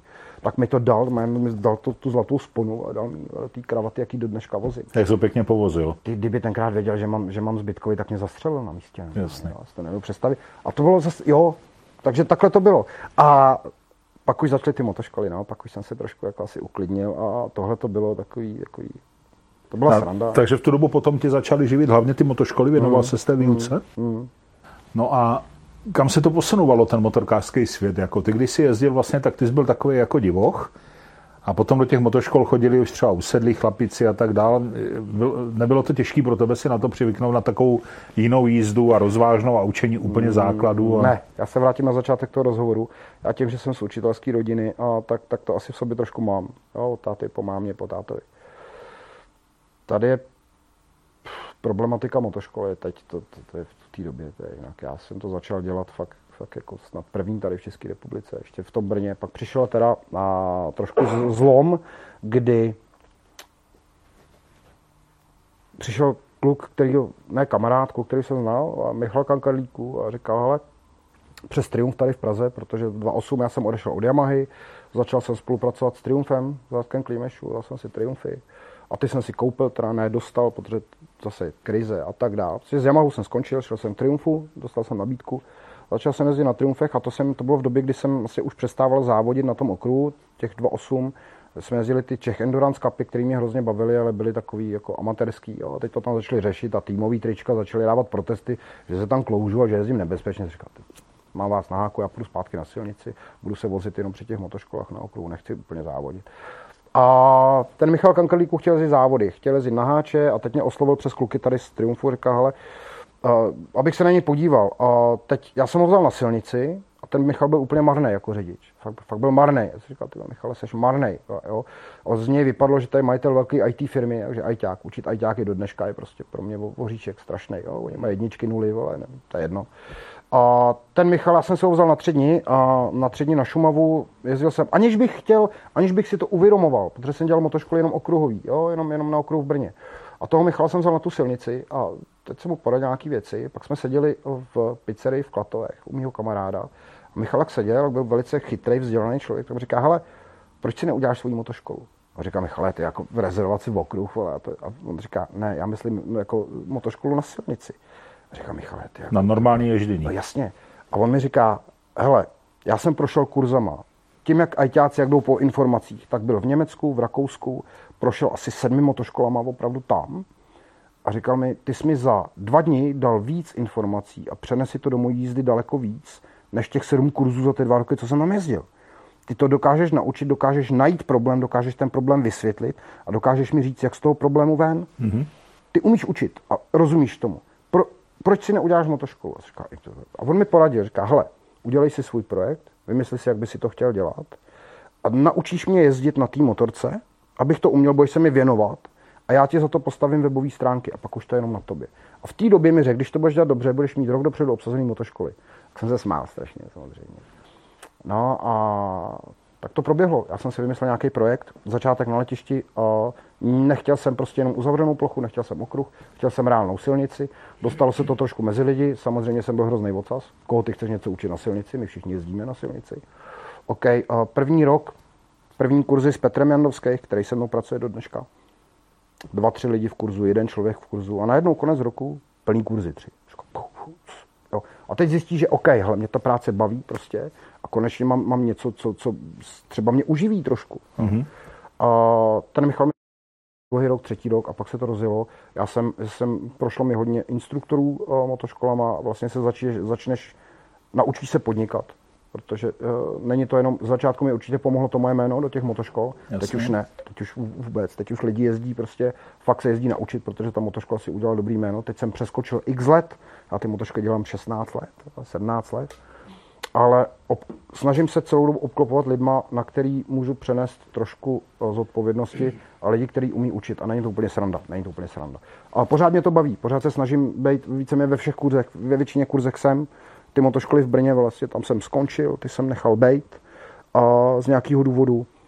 Primár pro mě byla ta silnice. Jo, ten, ten projekt jsem, jsem rozvedl až opravdu si myslím do té úrovně, kdy to, co učím a to, co jsem učil kdysi, tak je teď kopírovan, což je super. Protože já jsem byl první, kdo přišel s tím, že ne kontrařízení. Jo. Všichni na mě koukali jako na blázna. Ale jo. Zase to, to, je prostě, máš obdivovatele, máš lidi, kteří tě nesnášejí. Logicky. Ale já jsem to řekl v době, kdy, kdy všichni mluvili o kontrařízení, protože Kítkov napsal Twist of the Wrist, ve státech, vole, v 60. nebo v 70. letech jo. a ono to funguje něco jiného. Rozvíjí se to, sám se rozvíjím, sám si to na sobě zkouším, to mě strašně baví. A vlastně to řízení té motorky, já jsem začal učit lidi jinak a dneska se to učí standardně. Super, super. Dneska už tady nikdo neřekne, že já jsem byl první, kdo to, to je jedno, to je vůbec to neřeším. A pro mě je důležité, abych já svoji práci odvedl na 100%, odvedl jsem jí nejlíp. Tečka. Neřeším konkurenci, neřeším tohle, pomlouvání, neřeším vůbec, to, co se, vůbec český národ, jo, a se úspěch neodpouští. Vůbec to neřeším, já potřebuji mít dobrý pocit ze sebe. Tečka. To kolik, je, to je kolik lidí ti prošlo rukama už? za tu dobu? Strašně moc. Ale to, to nejde spočítat, to nejde, mm-hmm. nejde spočítat, ale a, a, ta motoškola si, si, se, se rozjela tak výborně, že já mám zhruba 40% lidí přihlášených ze zahraničí. Mám kurzy rok dopředu obsazený, termíny vypisujeme postupně pomalu. Jezdí ke mně lidi, říkají mi, že hele, fakt tři roky čekají, než se ke mně dostali. A je to tak už posledních třeba sedm let, kdy mám ty kurzy rok dopředu. Tak ty to vedeš jako v cizím jazyce? Třeba pro ty cizáky? Ale nebo? Eh, občas, občas angličtinu je to náročné. Většina hmm. lidí nám jezdí, jezdí se Slovenska. Slováci, jasně. Slováci, Poláci, jo, těch hmm. je poměrně hodně. A tam si to, tam si to udělalo výborný jméno, ta motoškola, výborný jméno. To každý spokojený, víš sám, každý spokojený klient, který tě odejde, je nejlepší reklama pro tebe. Já nejsem zastáncem žádný agresivní reklamy. Jasně. Nikdy jsem nedělal žádnou reklamu. Tichá pošta je nejlepší. No, jasně, hmm. jasně. Hmm. A proto se snažím tu práci odvést dobře. A ty lidi, kteří ke mně jezdí, je jich, jich, jich obrovské množství. Ale ta práce toho instruktora a práce v té motorce je brutálně těžká. Brutálně těžká. A vysvětlu lidem a Vem si, že uh, chceš někoho něco učit a učitel třeba na základní, na střední, na vysoké škole, tak rozvíjí tu výuku. Jo, jde, jde furt dál. Já ne, já denně učíme lidi stejné věci. Denně víš, jak to dopadne. Denně víš, s jakýma problémama ty lidi tě tam přijedou, protože většina lidí má stejný problémy. Stejný, a denně u té práce musíš přemýšlet a musíš udržet pozornost těch lidí, protože to je jako ve škole.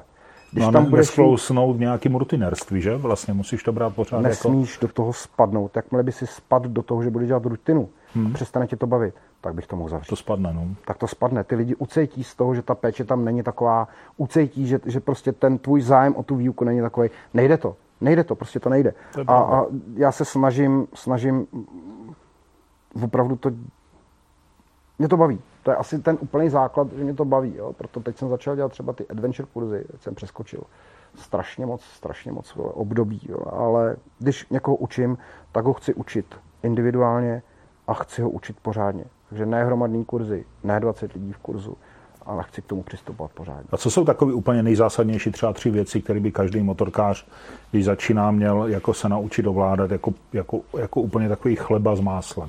Vůbec ne, ne. Než se začne naučit ovládat motorku, tak by si měl tu motorku umět aspoň jako like dobře připravit k tomu ježdění. Jo, dostáváme se k době internetu. Já bych... Hele, řekli jsme, že, že, že nebudeme, nebudeme žádný tabu. 80% lidí, kteří jezdí na motorkách, by na těch motorkách vůbec nemělo jezdit. To úplně upřímně. Dneska motorkáři, já to slovo nemám rád, to, fakt, fakt hmm. ne. Motorkáři, dneska každý, kdo má do prdele díru. A všichni jsou nejchytřejší na světě, protože mají internet a jsou, zakládají různý fóra. Všichni, kdo jdou proti ním, tak prostě my motorkáři, my jsme, co seš ty, my. Já to, to nemám rád. Já mám pokoru hmm. k ostatním, k sobě. Mám respekt do nějaký úrovně. Pokud do mě nezačnou lidi šít, jo, potom jsem docela kurvička. Běžná, běžná, běžná obrana. Ale, ale prostě ten internet je blbě. To je, lidi prostě, to jsou, to jsou, to jsou motorkáři z Matrixu. Teď jsem to řekl úplně nejlíp, jak můžu. Oni, oni se třikrát podívají na YouTube, ale třikrát si načtou, jak se projíždí zatáčka. Je schopný ti rozebrat vole, do deseti bodů a napsat k tomu slohovou práci a pak ho vidíš, to zatáčku jet, to, ale on není schopný zatočit, protože nemá ty gumy nafoukan, protože mu někdo na internetu poradil, že si má podfouknout. A dostáváme se ke strašně moc informacím, které jsou špatné na tom internetu. To je otázka, nebo nástřel té otázky. Ty lidi by si měli umět správně připravit motorku a nevymýšlet píčoviny o tom, že někdo něco napsal na internetu. Jo, mm-hmm. prostě Seženu si ty informace, jdou sehnat v manuálu. tak si připravím dobře motorku. To není, že jenom na té motorce jezdím, ale že ji takhle hodím do garáže, pak vědu. A to. Druhá věc je, že ty lidi by měli mít trošku sebereflexy. Ty motorky dneska, bohužel je doba, tím, jak testují motorky pro autosalon, to jsme, jo, k tomu přijdeme. jsme, k tomu ještě přijde, tady budeme dlouho. Jo. Uh-huh. A dneska výrobci motorek dělají všechno pro to, aby nahradili umění řidiče. To je průser. To není jako, to nemůžu říct, že je blbě, to je průser. Dneska v momentě, kdy já jsem vyrostl na motorkách, na starých, je spousta lidí jako já, který prostě umí tu motorku řídit, který řídí motorku bez ničeho, bez asistentů. Já si s hrůzou uvědomuju, že dneska přijdeš do krámu a, a ty motorky, a teď se vůbec nebudeme bavit o nějakých stupních euronormách, jo, nebo emisních normách, ale naprosto geniální případ, já to říct musím. BMW 1250 GS, BMW 1200 GS. Já ty motorky strašně nemám rád, všichni to ví. Oni mě to strašně nadávají. Hmm. Ale já nemám rád jenom z toho důvodu, to je nejlepší motorka na světě. To je absolutně geniální motorka na světě, která eliminuje 80% chyb řidiče. Prostě kdokoliv si sedne na GSO, to GSO je tak geniálně postaven, že přes elektroniku, přes nulový feedback z tlumičů, přes to, že ta motorka hlídá úplně všechno, a posílá do řidiče minimum negativních informací. Co to znamená? Že ty sedneš na GSO, prostě pojedeš, budeš mít jednu ruku takhle dole. To GSO udělá 90% práce za tebe. Mm-hmm. Že pak člověka, který řídí to GSO, posadíš na to jedno, KTM, Yamaha. Ten člověk s tobou je úplně vyplesklý. Tím chci říct, doba elektronická. Dneska lidi se hrabou v motorkách. Já potřebuji přijít, zasunout klíček a nastartovat odjezd. A ABS systém s bržděním do zatáčky. A dneska to mají, jo, jak to říkají, to je největší stupidita, kterou kdy kdo vymyslel. Co udělá každý člověk, který přijde do krámu a pán v kravatě KTM nebo BMW řekne, dobrý den, tady máme geniální motocykl, máte papíry, tady tu motorku má to tady to, tady to, tady máte 10 jízdních režimů, tady máte ABS kontrolu trakce, tady máte toaletní papír, kdybyste se po cestě posral, a máte možnost brzdit v zatáčce. Oni tomu říkají prvek aktivní bezpečnosti. Co udělá každý člověk, který bude vědět, že může na motorce brzdit v zatáčce stejně jako v autě. Bude do té zatáčky najíždět vyšší rychlosti no, než jeho schopnosti. Hmm. Protože bude vědět, že může udělat takhle. OK, ale když teda v té zatáčce s tím systémem ABS, který mi brzdí do zatáčky s tím asistentem, udělám takhle, tak se musím podívat, kam chci otočit. Protože když se tam nepodívám a podívám se na to auto, který mi vyjede trošku do protivky tak, a tak ho trefím i pod Jasně. geniálním systémem ABS. Je to kontraproduktivní. Já to vidím, ty lidi prostě strašně spolíhají na tu elektroniku. A paradox, ten největší paradox tady toho, oni tady tím chtěli lidi na motorkách uklidnit. Ty lidi jezdí rychleji, než by jezdili bez toho. Mm-hmm. Většina lidí na tu elektroniku spolíhá a jezdí na té silnici. Já to mám ABS. Říkám, ty lidi prodlouží brznou čáru. Já to mám kontrolu trakce. Říkám, ty, co to blbneš? Oni mají AB systémy kontroly trakce ve deseti režimů a má nafoukaný gumy 0102. Jasný. Jasný. Takže proti tomu hlavně to nerozčiluje a já se nesnažím proti tomu bojovat veřejně, to je blbost. Já někomu nebudu spát svý názory, názory, ale když mám tu motošku, tak lidem tady ty věci vysvětluju. Jo, nikdo už nemůžeme eliminovat tady ty věci. Protože... A slyší na to? Jsou lidi jakoby vnímaví na ty informace? Jsou, ale proto jo? platí peníze. Hele, ta hmm. motoškola nestojí málo, prostě ten kurz nestojí málo, mám, mám velice individuální přístup ale předpokládáš, že za ty peníze ti tam přijde člověk, který s tebou nebude debatovat, ale prostě který za ty prachy chce ty informace. A, je. a dostávám se k tomu, že největší skupina, která ke mně chodí do motoškoly, tak jsou lidi od 32 do 60 let. Jsou to lidi, kteří kdysi jezdili na motorce, mladý ne, mladý takový ty, co jo, vůbec, mladý, mimo mě všechno nevím na světě. A někomu nic spát nebudu. Ale tady ty lidi si, když si jezdili na motorce, pak přišla rodina, firma, prachy, OK, teď mám rodinu, odrostlí děti, prostě chci motorku, to je fajn. A mám chuť něco, něco Jasně, zažít, ale něco dělat. Se, ale, ale chci se na té motorce bezpečně vrátit domů, protože mám tu rodinu, tu firmu. Takže to jsou v lidi, je tam už odpovědnost. Jasně, ale přijdou a oni si nechají říct. A zase to je vidět. U těch lidí, kteří si nechají říct a ty informace dostanou a ty informace si umí zpracovat, tak to jsou potom, já vím, že jsem odvedl svoji práci dobře, protože ty lidi se i svezou, svezou se výborně, svezou se třeba i rychleji, než jezdou sami, ale svezou se bezpečně protože to mají v té hlavě srovnaný a protože ty informace dokážou díky na, naší motoškole, díky mě a mým instruktorům přenést do té jízdy. Ale za to platí ty prachy. Vlastně já, když to, lidi platí peníze za motoškolu proto, aby ten člověk, který jim tam dělá guida, vodiče, instruktora, aby jim celý den říkal, co dělají blbě a proč to dělají blbě a co to znamená při tom ježdění na té motorce. To je správný kurz. No a těch motoškol přibývá, tak zaplať pámu za to, ne? Měli by být jako na, na silnicích jako... No, hele, co si povídat, je tady pár motoškol, který, uh, který, který jako mají hlavu patu. A je tady pár, pár motoškol, který bych skoro jako opět jsme u českého národa. Wow, motoškola. Wow, já si, jo, youtubeři. Jo, jo, wow, já si udělám byle motoškolu, on to dělá, ono mi to přinese prachy. Nemluvím o těch dobrých. Oh. Ale každýho věc, ono se to eliminuje samo. Já vím, že každý rok tady vznikne 4-5 nových motoškol, každý rok 6-7 motoškol prostě zase padne, takže je to v pořádku. A pro mě tohle je, je taková hnací síla, protože pořád tu práci chci dělat nejlíp.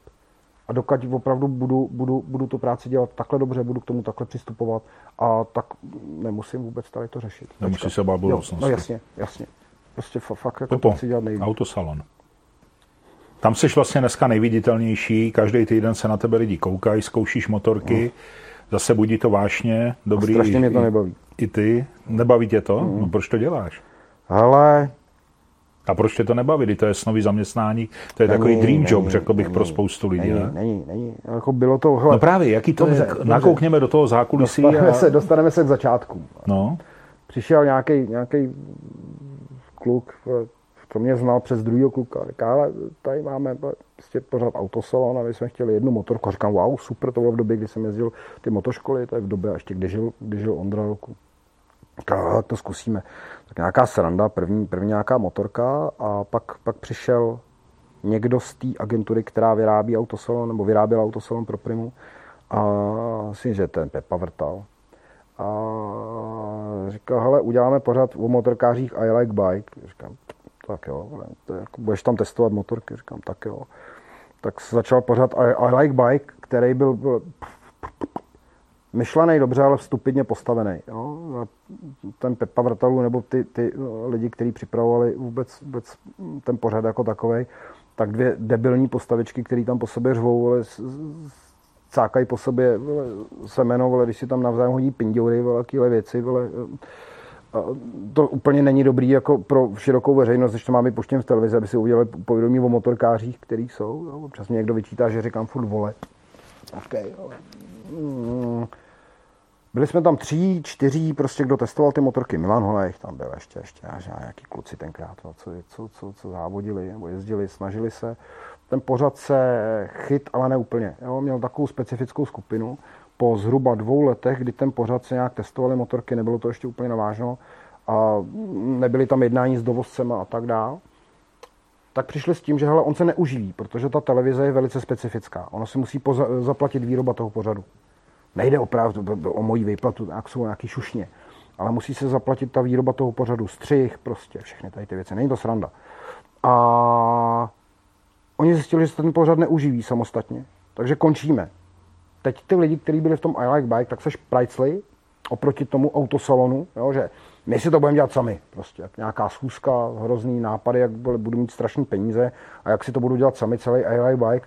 A já, já prostě, jak mám trošku dedukci, si myslím do, dobrou, to říká, hele, a co, co, co, jako, když budou chtít do toho autosalonu motorky dál a bude to jenom v tom autosalonu, nebude samostatný pořád. Ne, ne, to jsem, já jsem na to nekejv, já jsem nekejv na tu spolupráci s tím. Říkal jsem, OK, padla, padá televize, prostě pro mě priorita motoškoly, bavit se, jo, takže neřeším to. Během dvou měsíců volal ten Pepa Vrtalu z autosalonu přímo a říká, hele, skončil I like bike, říkám, já vím, my chceme motorky, eh, motorky do, do autosalonu, chceme do každého testu nebo obtest, chceme motorku a chceme, abys to dělal ty, protože na tebe prostě chci, chci tě tam.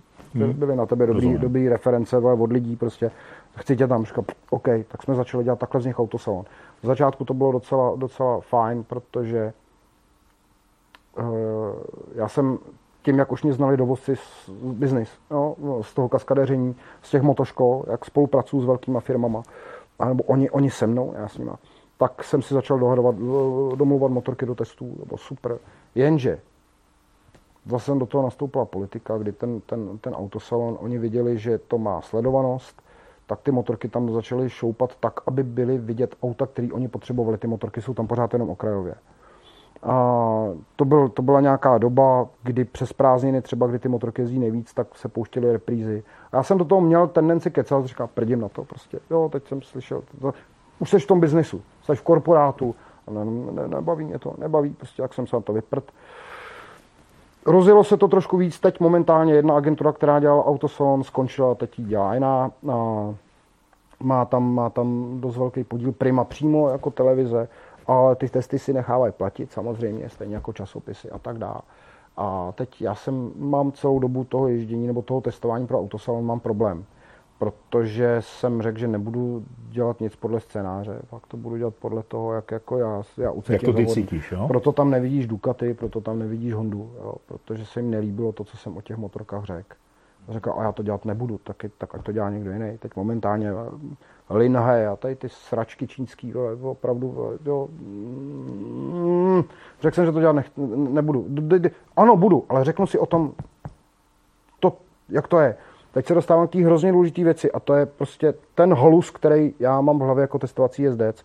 A dneska jakýkoliv nový motorky testuješ, jakýkoliv nový motorky, tak když ta motorka má dobře nafoukan gumy, tak na ní nenajdeš chybu. Jako nenajdeš chybu.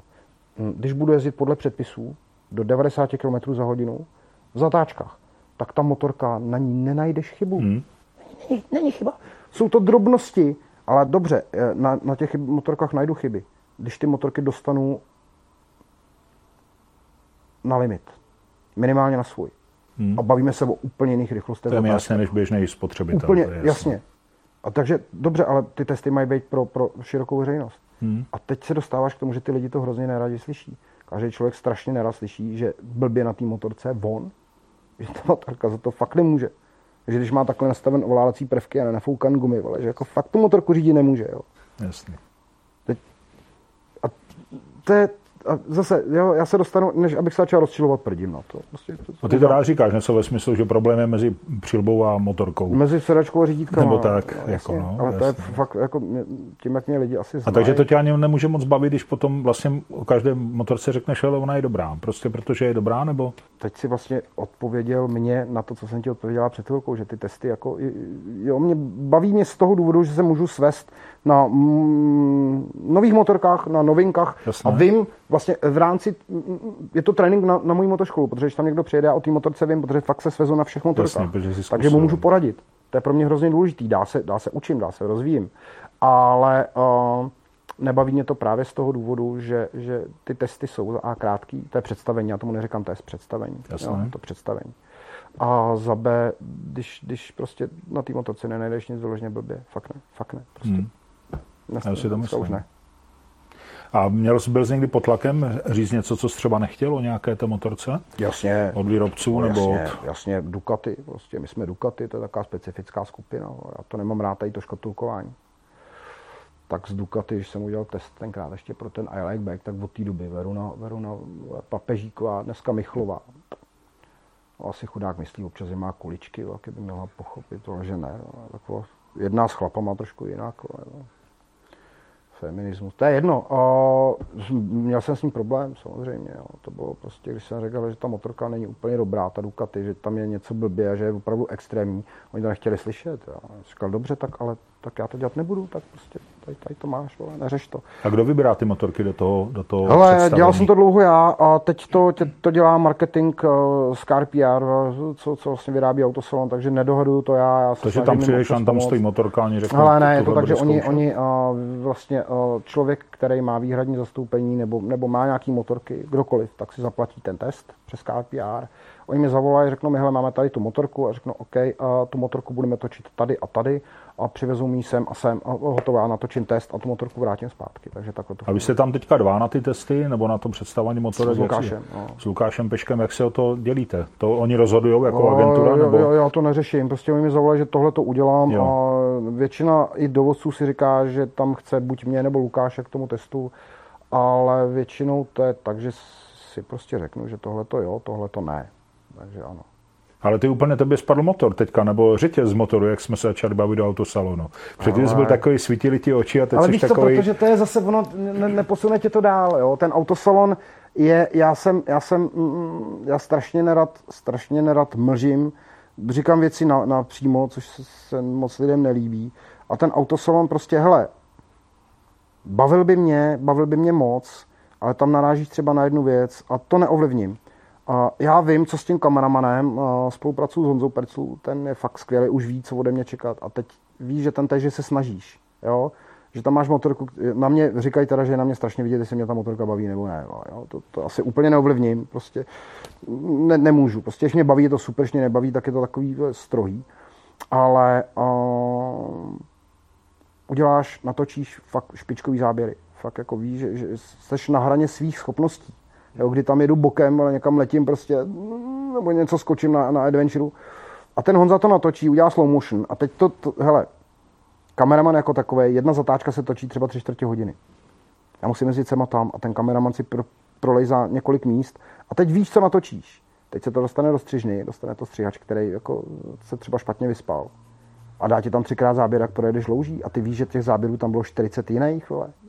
A tak jo, dobře, tak už s Primy, když jsem držkoval, tak mi volali, dej to vždycky vědět uh, produkčnímu. Tak jo, tak se s ním bavíš a teď, teď jako, a ve finále ti řeknou, tak jezdí do střižny. Říkám, tyjo, tak mám jí na čele, já co natočím a budu jezdit do Prahy, do střižny. Jo, sorry. A v tom mě to nebaví, v tom mě to nebaví.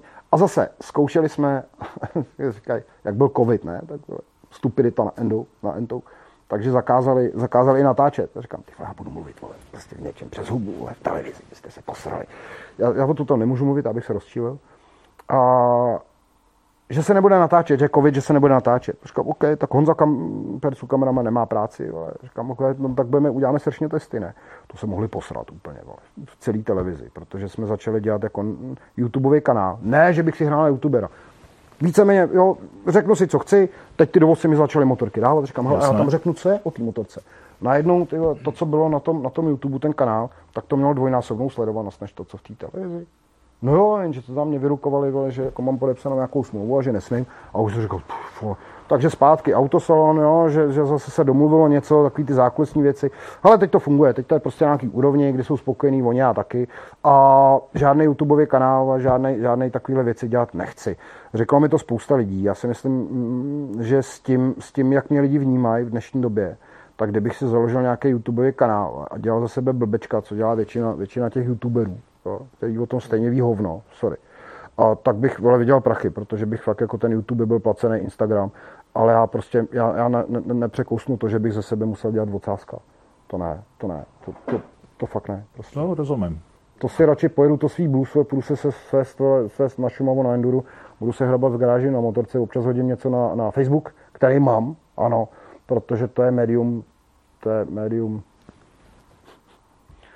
to je reklama zadarmo a můžeš prostě ty ovečky přesně si nasměruješ, kam potřebuješ. Jo. Tečka. Víc o tom. Asi abych někoho neurazil. Hele, a co tvoje cestování na motorce? Vedlo tě to k tomu někdy? Nebo ne, ne vůbec? Nebaví, Nic? Ne, mě to nebaví. Nějaký výlety, kufry ne. a... Ne, já jsem do Chorvatska, několikrát jsem byl v Chorvatsku, kdysi dávno ještě na té kavě, na tom GPXu, ještě těsně po válce vlastně v Jugoslávii, 95, 6, nevím ale mě to nebaví. A mě nebaví. Prostě, jo, ale někdo to tak má. Všechny, já v Daší má. Teď se známe, tady ta garda prostě. Já je hrozně obdivuju, ale prostě mě na té motorce nebaví cestovat. Je, mě, mě, mě, mě baví po plynu.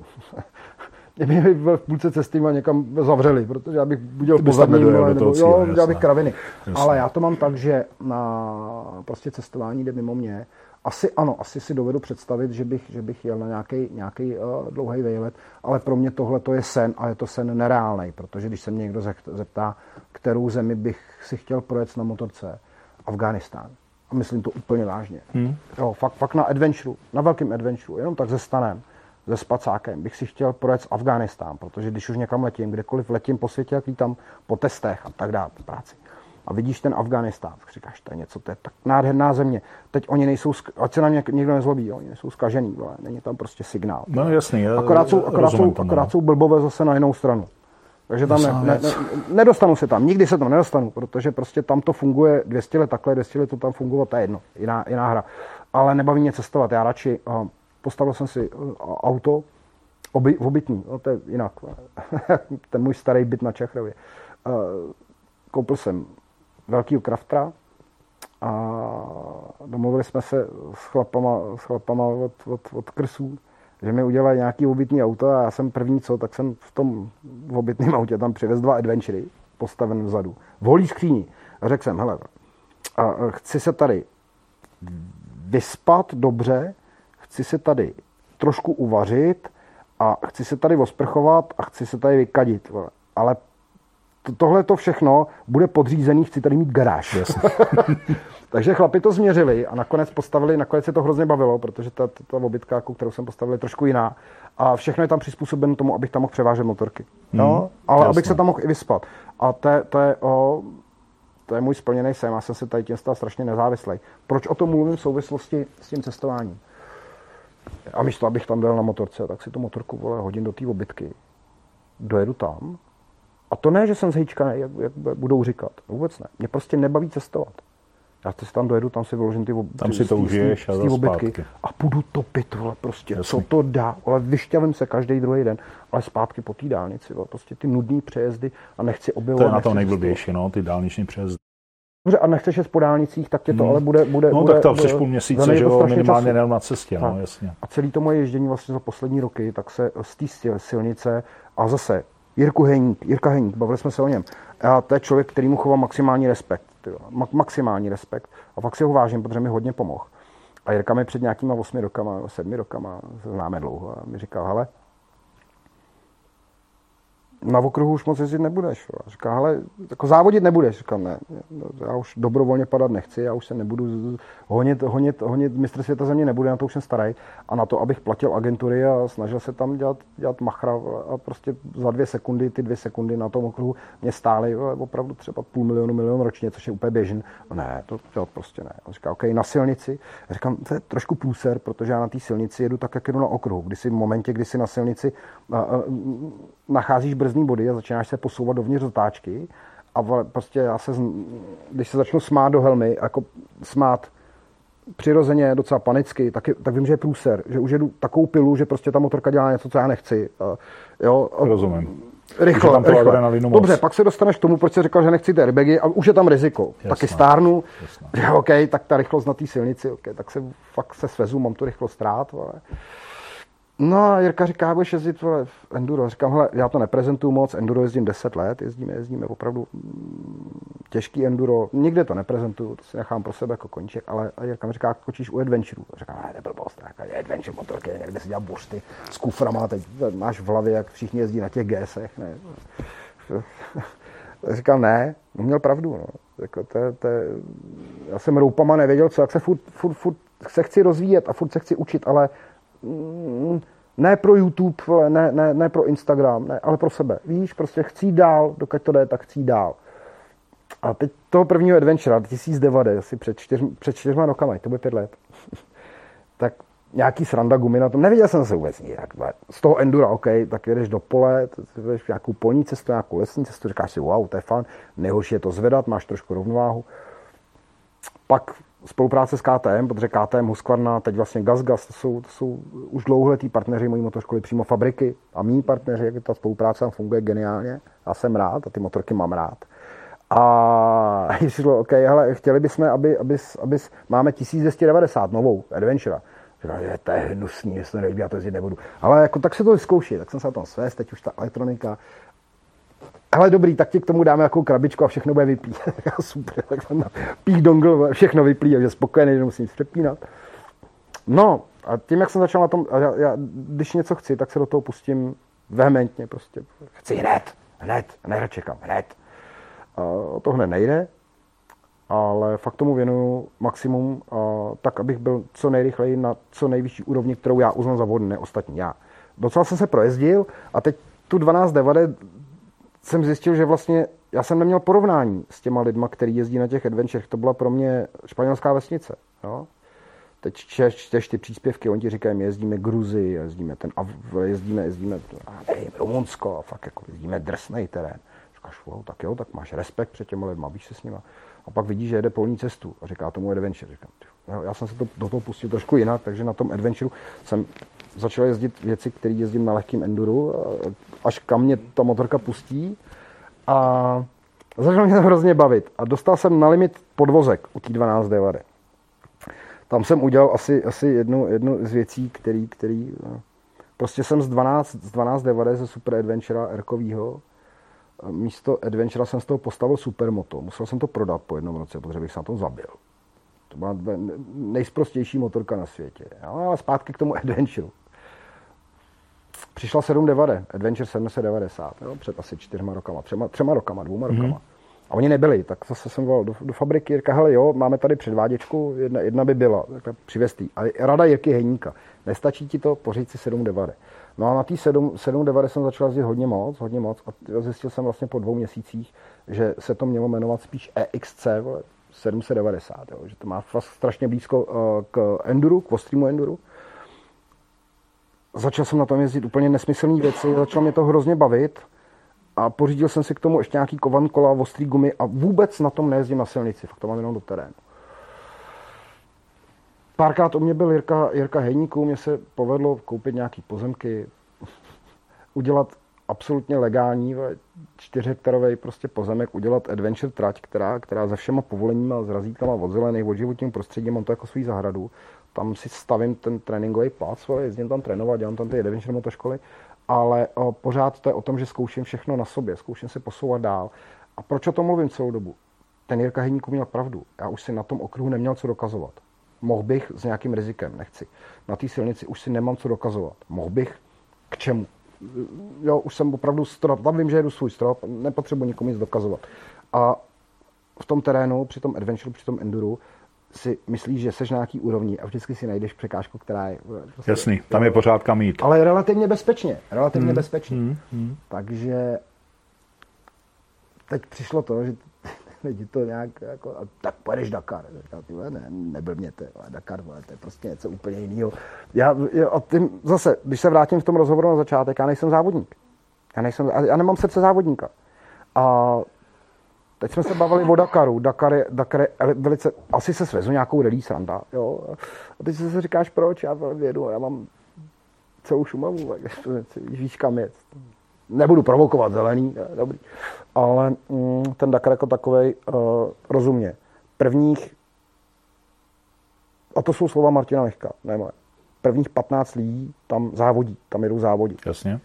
A zbytek, to, to abych nezněl úplně nafoukaně, zbytek se tam jde svést, zbytek hmm. nejedou závody, zbytek prostě jedou Dakar jenom protože jedou Dakar. A to nechci to nechci. Prostě když už bych se rozhodl jet nějaký závod, tak budu muset já sám vědět, že jsem na takový úrovni, že tam nebudu zamrdala, že opravdu pojedu, budu, budu prostě fakt pojedu. A protože nejsem závodník, tak jsem to, tak jsem řekl ne. Jasně. A na to, abych jel Dakar, abych se plácal, proč bych měl jít Dakar? Já bych ho musel chtít jet. Já ho nepojedu pro, jako youtuber, vole, protože ten, nějaká ta skupina těch lidí na těch motorkách bude říkat, vole, on jel Dakar. Se tam budu plácat, tak blb, ty někde vzadu. Nehledě na milion 200 startovní, 900 motorka, 600 doprava, jídlo, nějaký servis.